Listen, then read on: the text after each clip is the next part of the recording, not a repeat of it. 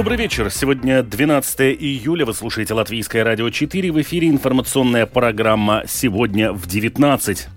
На саммите стран НАТО в Вильнюсе лидеры Большой Семерки обязались обеспечивать безопасность Украины.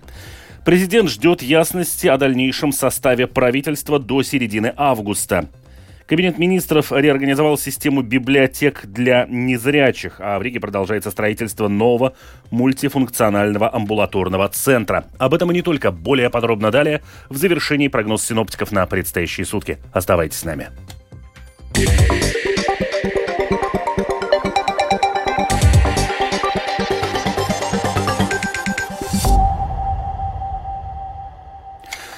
На саммите НАТО в Вильнюсе лидеры стран Большой Семерки обязались обеспечивать безопасность Украины в долгосрочной перспективе и немедленно отреагировать на агрессию со стороны России, если она произойдет в будущем, то есть уже после окончания нынешней войны. Лидеры G7 заявили, что подтверждают свое твердое стремление обеспечить выполнение стратегической цели – существование свободной, независимой, демократической и суверенной Украины в международно признанных границах, способной защитить себя и предотвратить агрессию в будущем. Надо думать о том, как сделать выполнимыми новые планы по обороне, утвержденные на саммите НАТО, заявила министр обороны нашей страны Инара Мурниеце. По ее словам, существенно то, что страны НАТО обязались направить на оборону 2% ВВП. Нам надо думать о том, как сделать эти планы выполнимыми. Это означает, что странам-членам НАТО, чтобы обеспечить защиту обороны стран НАТО, надо делегировать силы на выполнение плана. А силы можно делегировать только при наличии достаточного финансирования. Поэтому я довольна, что на этом саммите страны НАТО обязались направлять на оборону как минимум 2% ВВП. Это означает, что будет финансирование на увеличение сил обороны, их укрепление и на новые возможности. И не только Латвия, а мы, судя по всему, в будущем году достигнем 3% ВВП на оборону, но и другие страны будут вкладывать значительно больше в укрепление своей обороноспособности. Результаты саммита НАТО хороши, но если бы было приглашение, они были бы идеальны. Об этом сегодня на пресс-конференции в Вильнюсе заявил президент Украины Владимир Зеленский. Украинский лидер также подчеркнул, что его страна действительно ценит исключение плана действий по членству с пути Украины к вступлению в Альянс – он добавил, что очень хотел бы достичь успеха на сегодняшнем саммите, в частности, получить гарантии безопасности именно на пути к интеграции в НАТО, а не вместо него. Никто не хочет, чтобы была световая война. Никто не желает мировой войны. Я хочу, чтобы все понимали, что мы цивилизованные и адекватные люди. Украина воюет и действительно понимает, что не может быть членом НАТО, пока на нашей территории продолжается война. Само собой разумеется, но есть важные сигналы. Те сигналы, которые звучали на двухсторонних встречах с генеральным секретарем, с партнерами. У меня уже было несколько встреч по поводу вступления Украины в НАТО. И мы уже слышим некоторые убедительные заявления о том, что Украина станет членом НАТО и относительно выполнения условий, как я понимаю, в тот момент, когда на нашей земле и в нашей стране будет безопасность. Безпечно на нашей земле. К другим сообщениям.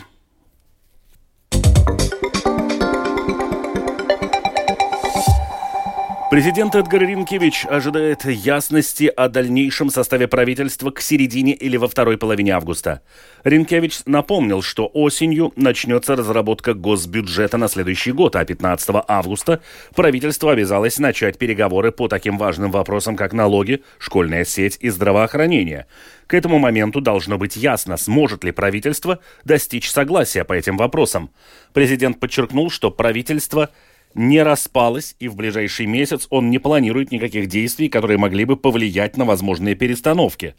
Однако к середине августа он хочет знать, о чем договорились потенциальные партнеры по коалиции в ходе переговоров. В Риге продолжается строительство нового мультифункционального амбулаторного центра. Он будет располагаться на территории Рижского центра психиатрии и наркологии по адресу улица Твайка, 2. В честь завершения строительства крыши состоялся так называемый праздник «Стропил», куда были приглашены гости, работники больницы и представители министерств. На мероприятии побывал Михаил Никулкин. Подробности в его материале.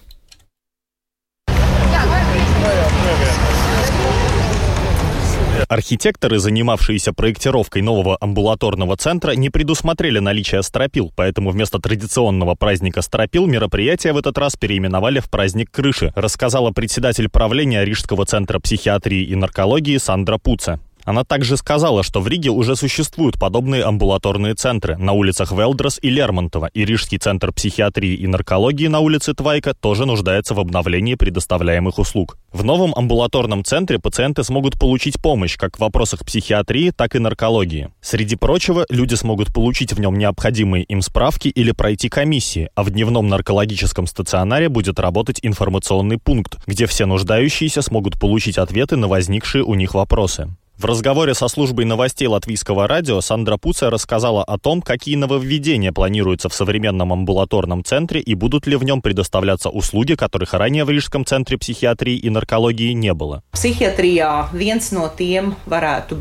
сфере психиатрии это может быть электронно-конвульсивная терапия, которую можно начать применять на практике в амбулаторном центре. Также возможно применение новых медикаментов, для которых необходимо время для наблюдения. Касательно наркологии, которая достаточно давно давно находится в роли приемного ребенка, мы думаем о дневном стационаре и создании групп и пунктов поддержки с большей доступностью для пациентов и их родственников.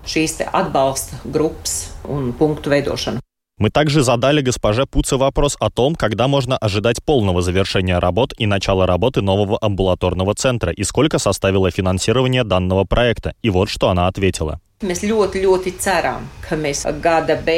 Мы очень надеемся, что в конце года, в начале нового, мы сможем передать центр на оборудование и в конце первого квартала следующего года уже устроить настоящий праздник открытия. Предусмотренные для этого проекта деньги – это примерно 6,5 миллионов евро. Надеемся, что никакие внешние условия на эту сумму не повлияют. Не будет удорожания, не возникнет нехватки рабочей силы и других проблем. На мероприятии также присутствовала представитель Министерства здравоохранения Линда Романовска, которая объяснила важность реализации проекта по постройке нового амбулаторного центра на территории Рижского центра психиатрии и наркологии с точки зрения министерства. Общее ментальное здоровье всего общества необходимо улучшать, и этот центр даст возможность того, чтобы не создавалась ситуация, как когда люди находятся в стационаре. Здесь можно будет уже гораздо быстрее диагностировать пациента и быстрее вылечить изначальные причины, чтобы у человека не возникло долгосрочных последствий. В заключении стоит отметить, что мероприятие прошло в очень радушной и праздничной атмосфере. После торжественной части всем пришедшим были предложены угощения. Свежеиспеченные крендели, безалкогольные напитки и мороженое. Также каждый желающий мог облачиться в каску и специальную жилетку и отправиться на стройку, посмотреть, как ведутся работы по созданию нового многофункционального амбулаторного центра. Михаил Никулкин, служба новостей Латвийского радио.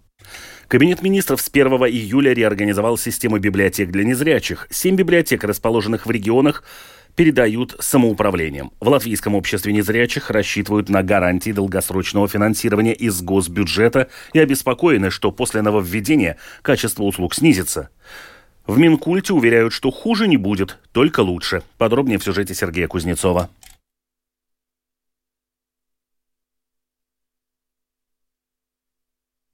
Латвийская библиотека для незрячих и семь ее филиалов в регионах до 1 июля находились в подчинении Министерства культуры. В результате реорганизации государственный статус сохранила только библиотека в Риге. Остальные семь региональных отдали самоуправление. Решение вызывает сомнения, так как неясно, сколько лет просуществуют библиотеки после перехода под крышу самоуправлений, считает член Центрального управления Латвийского общества незрячих и председатель территориальной организации в Даугавпилсе Роман Проневичус что мы уже имеем сейчас минус две региональных вот этих библиотеки по факту.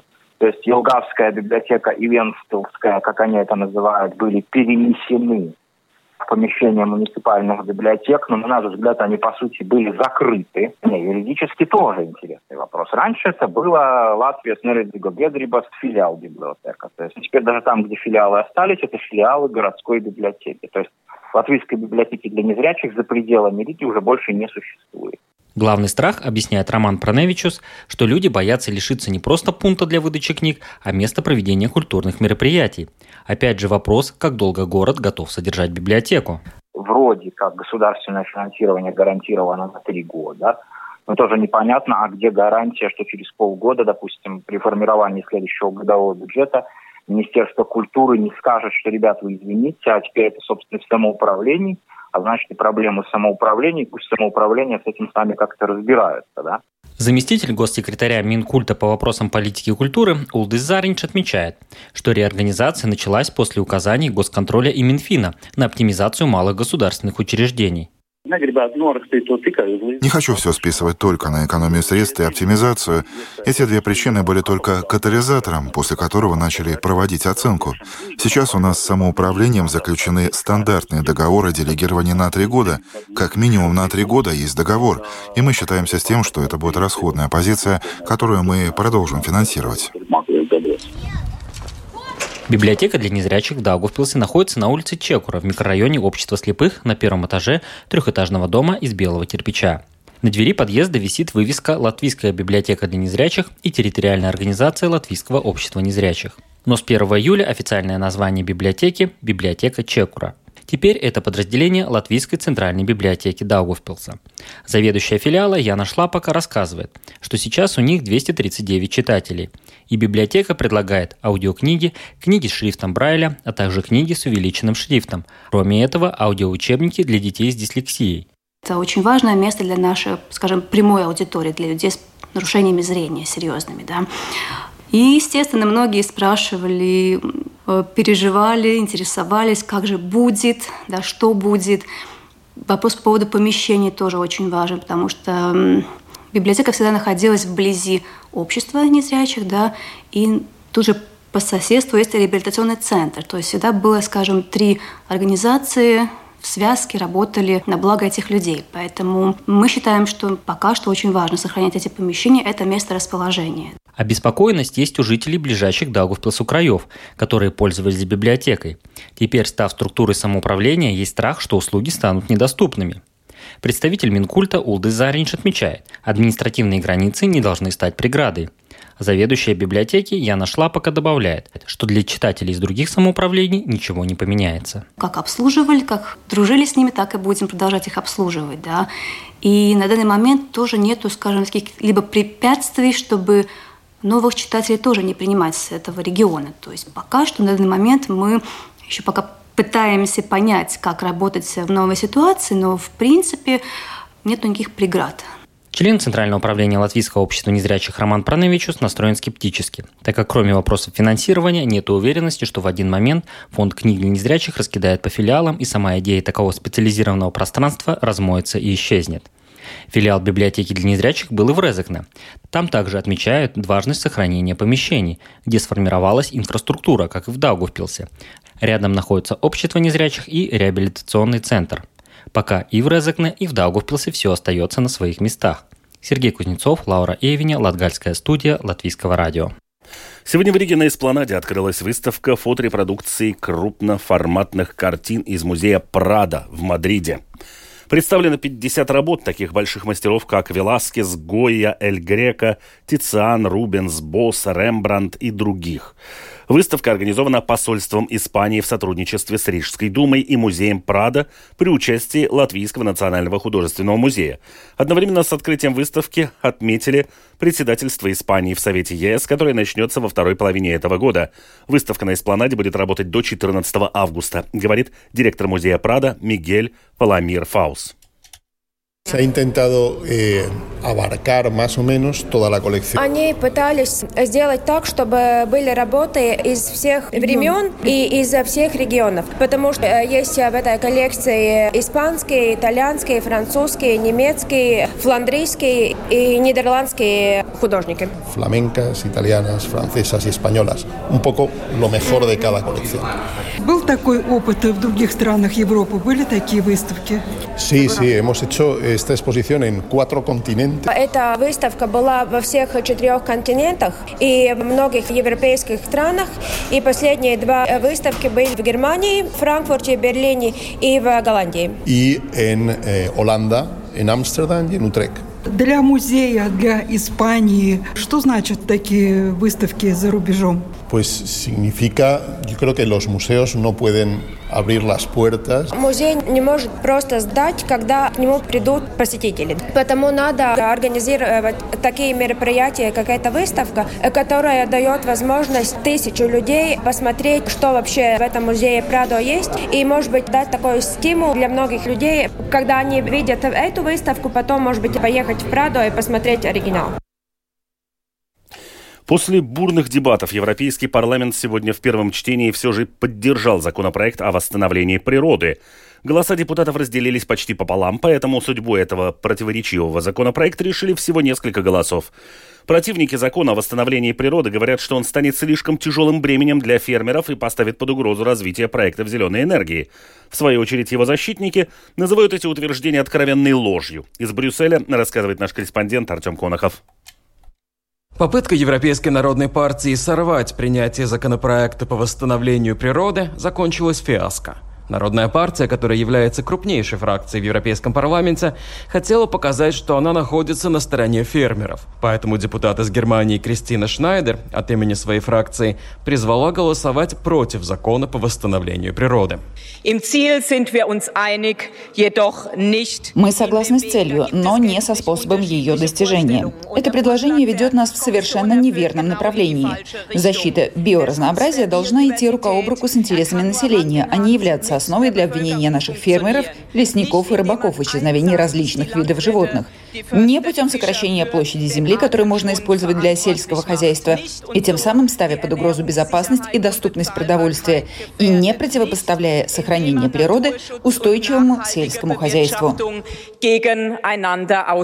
Обычно депутаты активно поддерживают меры по борьбе с изменениями климата, но в этот раз вмешалась большая политика.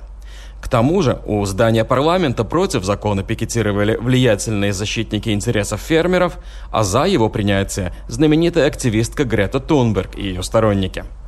Комиссар Европейского союза по окружающей среде Виргинию Синкевичус также подчеркнул, что угрозой для фермеров является не этот закон, а изменение климата. The consequences of the climate and biodiversity crisis are becoming increasingly visible. Последствия кризиса климата и биоразнообразия становятся все более заметными и здесь, в Европе. Они уже затрагивают практически всех граждан и почти все отрасли экономики. Они представляют собой одну из самых больших угроз безопасности для производства пищевых продуктов. Чтобы гарантировать долгосрочную продовольственную безопасность и устойчивость наших сельскохозяйственных угодий, лесов и морей, нам необходимо улучшить состояние их биоразнообразия. Некоторым из этих экосистем уже серьезно угрожает засуха, пожары и деградация деградация почвы. Это влияет на производство продуктов питания и благосостояние населения, особенно в сельской местности. Так как депутаты поддержали этот законопроект, в скором времени начнутся поиски компромисса с представителями стран Европейского Союза. Поэтому политическая борьба, скорее всего, еще не окончена. Артем Конохов, Латвийское радио, Брюссель. И в завершение о погоде. В ближайшие сутки в Латвии ожидается облачная временами с прояснениями погода. Ночью в западных и центральных районах кратковременные дожди, местами возможны грозы. Днем на востоке страны кратковременный дождь. Слабый ветер 1,5 метров в секунду. Температура воздуха ночью 13-18. В восточных районах 10-13 градусов. Температура воздуха днем 22-26. В прибрежных районах 19-22 градуса. В Риге ожидается облачная погода во второй половине завтрашнего дня с прояснениями. Ночью небольшой кратковременный дождь. Слабый ветер 1,5 25 метров в секунду. Температура воздуха ночью 18-19, днем 22-24 градуса. Медицинский тип погоды второй, благоприятный.